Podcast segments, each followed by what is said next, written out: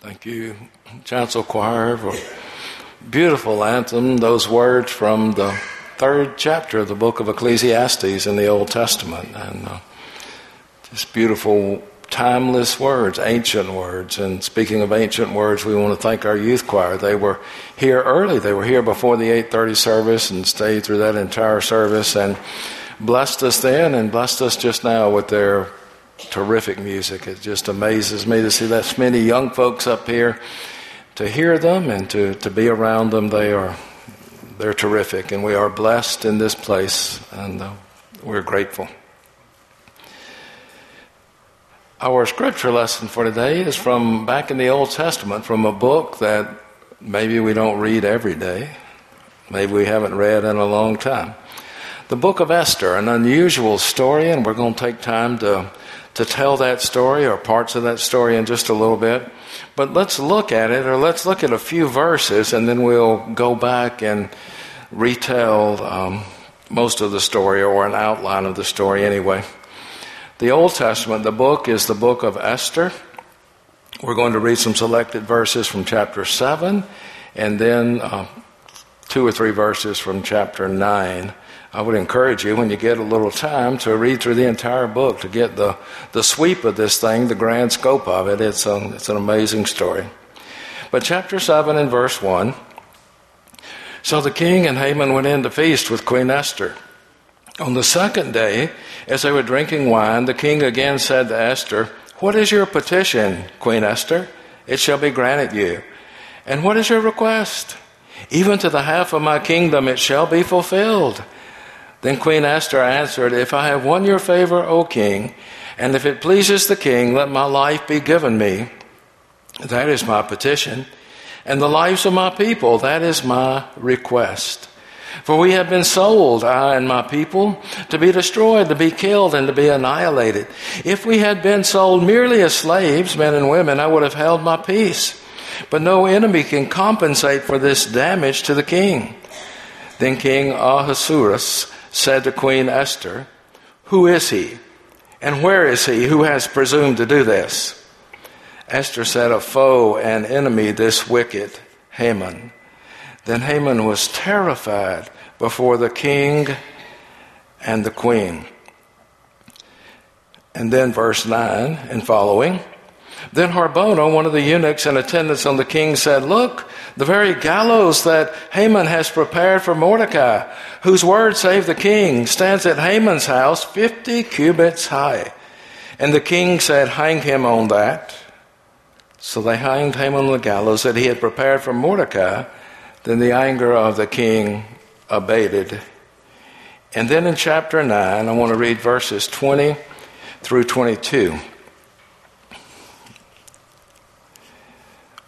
Mordecai recorded these things and sent letters to all the Jews who were in all the provinces of King Ahasuerus, both near and far, enjoining them that they should keep the 14th day of the month, Adar, and also the 15th day of the same month, year by year as the days on which the Jews gained relief from their enemies, and as the month that had been turned for them from sorrow into gladness, and from mourning into a holiday, that they should make them days of feasting and gladness, days for sending gifts of food to one another, and presents to the poor. This is the word of God for the people of God. Been frequently said by many biblical scholars that Esther is a remarkable book, but it has no religious significance. Frequently said, no religious significance. Maybe that's why folks don't preach from it or teach from it very often. Some interpreters have judged it even more harshly, saying with Heinrich Ewald that its story knows nothing of high and pure truths. If that is so, then there's little reason to explore the book, isn't there? Little reason to ever study it in a Bible study or preach about it or teach about it. If that's the case, we might as well turn our attention elsewhere to other parts of the Bible. Martin Luther did that. He did not hesitate to say that he wished the book did not exist. Got to remember that Martin Luther also said about the letter to James in the New Testament, it was an epistle of straw. And he had strong opinions about the book of Revelation as well. I think sometimes he could have benefited from my father's advice to put your brain in gear before you put your mouth in motion, but uh, we didn't come today to pick on Martin Luther. But Esther's in the canon. It's in the Old Testament canon. It's in the list of official books in the Old Testament. It's part of our scripture. It's part of the Bible. So we need to look at it from time to time. It's been accepted there, and its presence is neither embarrassing nor puzzling. We don't need to pass over it hurriedly or apologize for it. If Esther is important for understanding the thoughts and the feelings of the Jewish people at this particular time in history, then it's important to us for an understanding of God's church and God's people at this time in history, at our time. You and me. In trying to understand and interpret Esther, we need to be a little bit familiar with a Jewish festival called Purim, P U R I M. Its significance, its history. Purim is a festival of deliverance. It's a time to celebrate, in contrast to Hanukkah, which is another festival of deliverance you may be a little more familiar with. The achievement of religious freedom is celebrated, the preservation of Israel remembered. Purim commemorates the preservation of the Jewish people, particularly in Persia at this particular time. The book of Esther provides the story a colony of Jewish persons living in Persia, threatened with destruction, but the massacre is averted. And we're going to talk about how that happened in just a moment and why that's important. The story of Esther is a symbol, just like Purim is a symbol of the deliverance of the Jews. The nation, the people are spared, and it's not an isolated event across the years when God has intervened on behalf of the children of Israel. The people have been persecuted time and time again. And God has loved them as God loves us through all difficulties and all manner of evil. Whatever the origin of Purim, and we can only guess, one meaning of the festival is very clear. It's a constant reminder year after year to the people that though persecution may come, and hard times and difficult times and brokenness and pain, the deliverance is certain. And there is nothing, nothing somber or mournful about this festival of Purim. It's a big time, it is a big party. People gather, and there's much eating and drinking. And there are plays and there are masquerades and then just a huge kind of party. And an essential part of the celebration is the hanging of this character out of the story, Haman. They hang Haman in effigy as part of this celebration because they're remembering how he sought to destroy them. Some rabbis have taught that though all prophetic books may disappear or be forgotten, the book of Esther will always be remembered. Purim will always be observed, and it still is.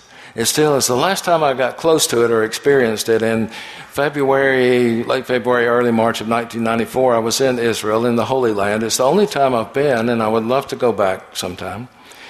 But we were there at the time that this festival of Purim was being celebrated. And oh my, it was like Halloween in this country. People were dressed up in costumes. They were hanging Haman in effigy in the lobby of our hotel. There was drinking and partying and loud, loud music. Now, our room was on the, maybe the seventh or eighth floor. It's the hotel. I thought, well, this party may go on all night, but it won't keep us awake. We won't be able to hear it up there. I was wrong. Felt like the floor was shaking. And about 4:30 in the morning, I finally fell asleep. And the last thing that I remember hearing before I fell asleep was in Israel, in the Holy Land, long way from here, Jerry Lee Lewis singing "A Whole Lot of Shaking Going On," and there was, and. Uh, and I hear him on the radio now or exposed to some of his music every now and then. I think about the festival of Purim, and uh, recollection is not an altogether pleasant one. And, uh, Jerry Lee Lewis might be one reason that some folks avoid the book of Esther, I'm not sure. The religiosity of the book may be debatable, and it is among scholars, but the intrigue of the book is not. At least I don't believe that it is. It's a really fascinating story, and there's some important morals here, or lessons, or observations, whatever you would like to call them. And I want to take a quick look at the story. We're just going to sort of run through it. So when you get time, read it, read it slowly and pay attention to what's going on there. It all happened in the days of Ahasuerus. He was sometimes referred to as King Xerxes I, which is an easier name to pronounce, and he was the ruler of the Persian Empire. For 180 days, he had given a party, a feast, a festival for all of his officials, for his ministers, for the leaders in his kingdom. 180 day party, that's half a year nearby. That's a long time to party. It was followed by a lesser banquet of seven days for the less important officials and other folks in the city of Susa, held in the courtyard of the king's garden at the palace. And did he ever put on the dog? No expense was spared. The wine flowed like a hurricane ravaged river, and conjunction with this bash, Queen Vashti was giving a party inside the palace for the women of the palace. Now, on the seventh day of the banquet, when the king was, my translation of the scripture says merry with wine. Some of the newer translations might say when the king was drunk as a skunk. He was well beyond himself, and that's an interesting way to talk about it. He was well beyond himself. And he sent his attendants to bring his wife, Queen Vashti, before him. He wanted to put her on display. She apparently was a beautiful woman, and he wanted everyone to see that, all the party goers. But the queen, to her ever loving, everlasting credit, just said no. That won't work for me. And Xerxes was ticked off big time. So he called in all the leaders and all the officials of his kingdom, all the wise talking heads, and they, they gathered around. And all these guys began to warn of Vashti's rebellion. They said, King, you got to stop this. We're going to have to nip this in the bud. Nip it, nip it, nip it. It's not a pretty picture. Word of this gets around to the women in the province, and we've got a problem. We don't even want to think about that, do we, Your Majesty? Uppity is contagious. So, following the advice of his legal counsel, Xerxes issued a decree that every wife would give honor to her husband and that every man would be master in his own house. Furthermore, Vashti was cut off from ever coming before the king again, and another was chosen to take her place. Eventually, Xerxes cooled down, sobered up, his anger went south, and he agreed to a plan that would help him find another wife slash queen. And all the beautiful young women were gathered into the city of Susa. They were given a spa treatment, and then they were brought before the king one at a time. Now, there was a Jewish guy in the city of Susa, and his name was Mordecai. And Mordecai was raising a cousin who was also an orphan. And her name was Esther. And she was very bright and she was very attractive. And when she came before the king, sure enough, he fell head over heels for Esther. Now, so far, Esther, acting on Mordecai, remember her cousin slash father's advice, had not told the king that she was Jewish as an aside, and this is an aside that proves to be pretty significant later on. Mordecai was sitting at the king's gate one day, and he overheard the hatching of a plot to assassinate the king. Mordecai told Queen Esther, she told the king, and after a short investigation, the king found the two guilty parties who were members of his staff, and he had them hanged immediately. Things were rocking, rocking along pretty good after this conspiracy had been thwarted.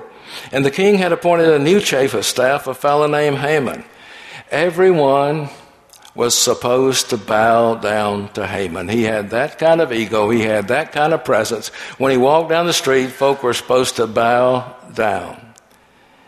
Everyone did, with the notable exception of Mordecai.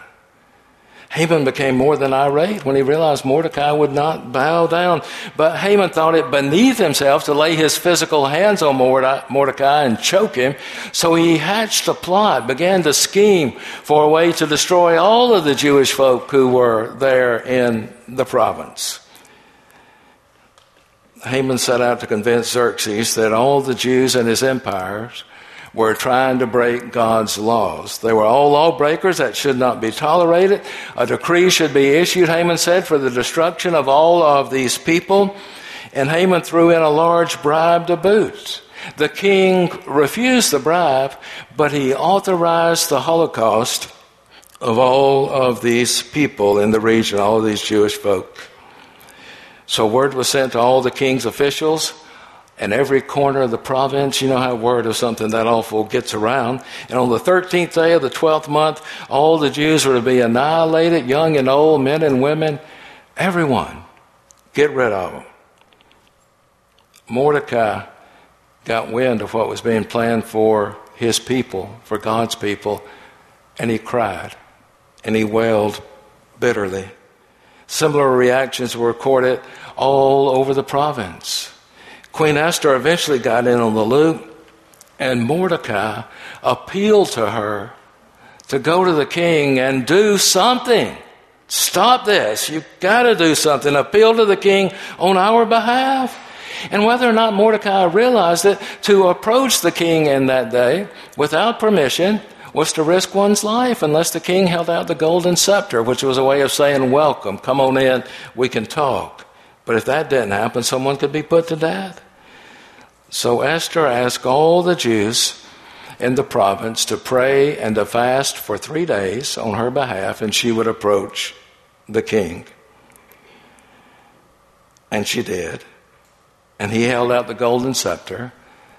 And he said, What can I do for you, my queen? He offered anything up to half the kingdom. Esther said, Well, just throw a banquet in and have Haman come to this banquet. And they did so, and Haman left that little banquet in good spirits until on his way home he passed Mordecai again, and Mordecai still refused to bow down to Haman. And that was the straw that broke the proverbial camel's back and Haman, on the advice of his wife, constructed a gallows in the backyard, if you can imagine such a thing, 50 cubits high. A cubit is about 18 inches long, 50 cubits high. That was a tall, tall, evil looking thing. That same evening, we're told King Xerxes was reading in bed because he couldn't sleep. A lot of folks do that. A lot of folks still do that, even back in that day. And he read the account of how Mordecai had disrupted the attempt to assassinate the king. And he thought to himself, We've never honored him for that. So he called Haman, maybe at 2 o'clock in the morning, woke him up, got in touch with Haman, and he said, I want you to plan a party, a celebration. We're going to honor Mordecai because he saved my life and because he's such a tremendous fella. And we're going to see that all these recognitions are publicly bestowed on him. He's going to be the hero of the day. Well, Haman was immoral and without integrity.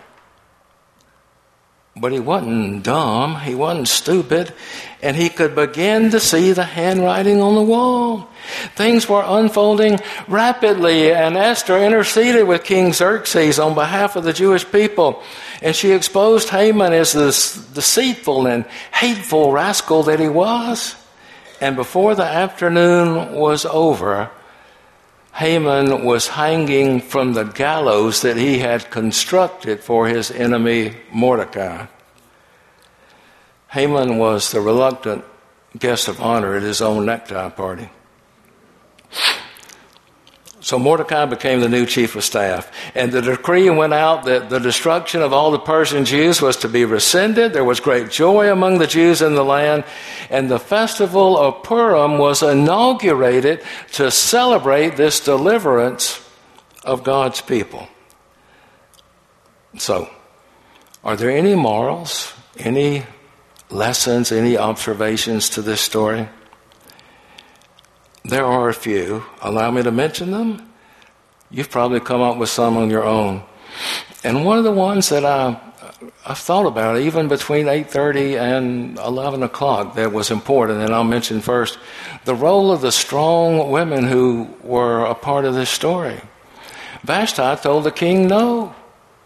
You didn't do that back in that day and time. Told him no.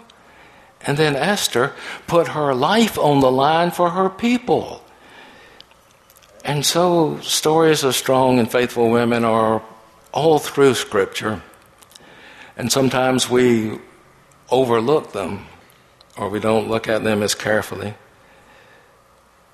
After that, I need to mention that the Persian king is mentioned 190 times in the book of Esther, and the Lord God of Israel is mentioned zero times. That's interesting, isn't it? But don't you believe, I believe, that God is at work in this story, even though God's name is never mentioned throughout the story, God's very much at work here. God's got things going on. God may not be center stage, but God is, as one writer has said, standing in the wings, following the drama and arranging for a successful resolution of the play. If God's people are spared, if they are saved, if they are delivered, then what else but the hand of God would bring that about? And perhaps for me, the major point of this story, one of the observations we need to hang on to is that God can be at work in our world and in our families and in our church and in our hearts, even when we're not aware of it. Even when God's name is not being called, God's still making things happen for the good of his people. Another thing, when we scheme to entrap our, our enemies, we most often get caught in a trap of our own making. Haman set out to entrap Mordecai, but Haman was the one who ended up swinging from the gallows that he had constructed for his enemy. Oh, what a tangled web we weave when first we practice to deceive.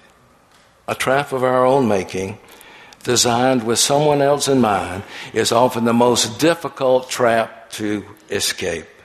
The bitterness, the hatred, the envy that will lead us to seek the destruction of another will most often end up destroying us. And then in Esther 4:14, Mordecai is appealing to Esther to help spare her people. And he says these words to Esther. These words sort of were the tagline of this whole story. These are words you've heard so many times before. He said to Esther, Who knows? Perhaps you have come to the kingdom for just such a time as this. When we consider our place and our situations in life, we sometimes wonder, we sometimes ask ourselves, what am I doing here? Maybe we've come to that point in our lives for just such a time as this. Was it any accident that Esther had the king's ear at a time when the life of God's people was on the line? In closing now, I want us to think about church. I want us to think about God's church around the world and our United Methodist Church at this time and the Newnan First United Methodist Church, perhaps, just perhaps, God has brought all of us together in a place like this for just such a time as this. Maybe, maybe, maybe, the Lord of the church, Jesus Christ, is up to some new things among us moving among us. And anytime the Spirit of God begins to move among us, there is bound to be a whole lot of shaking going on. So we got a couple of choices, as I said. We can stay in our room and we pull our pillow up over our head and try to drown out the music. or we can get up and we can put on our glad rags and we can join the party. Perhaps you and I have come to the kingdom for just such a time as this. Amen.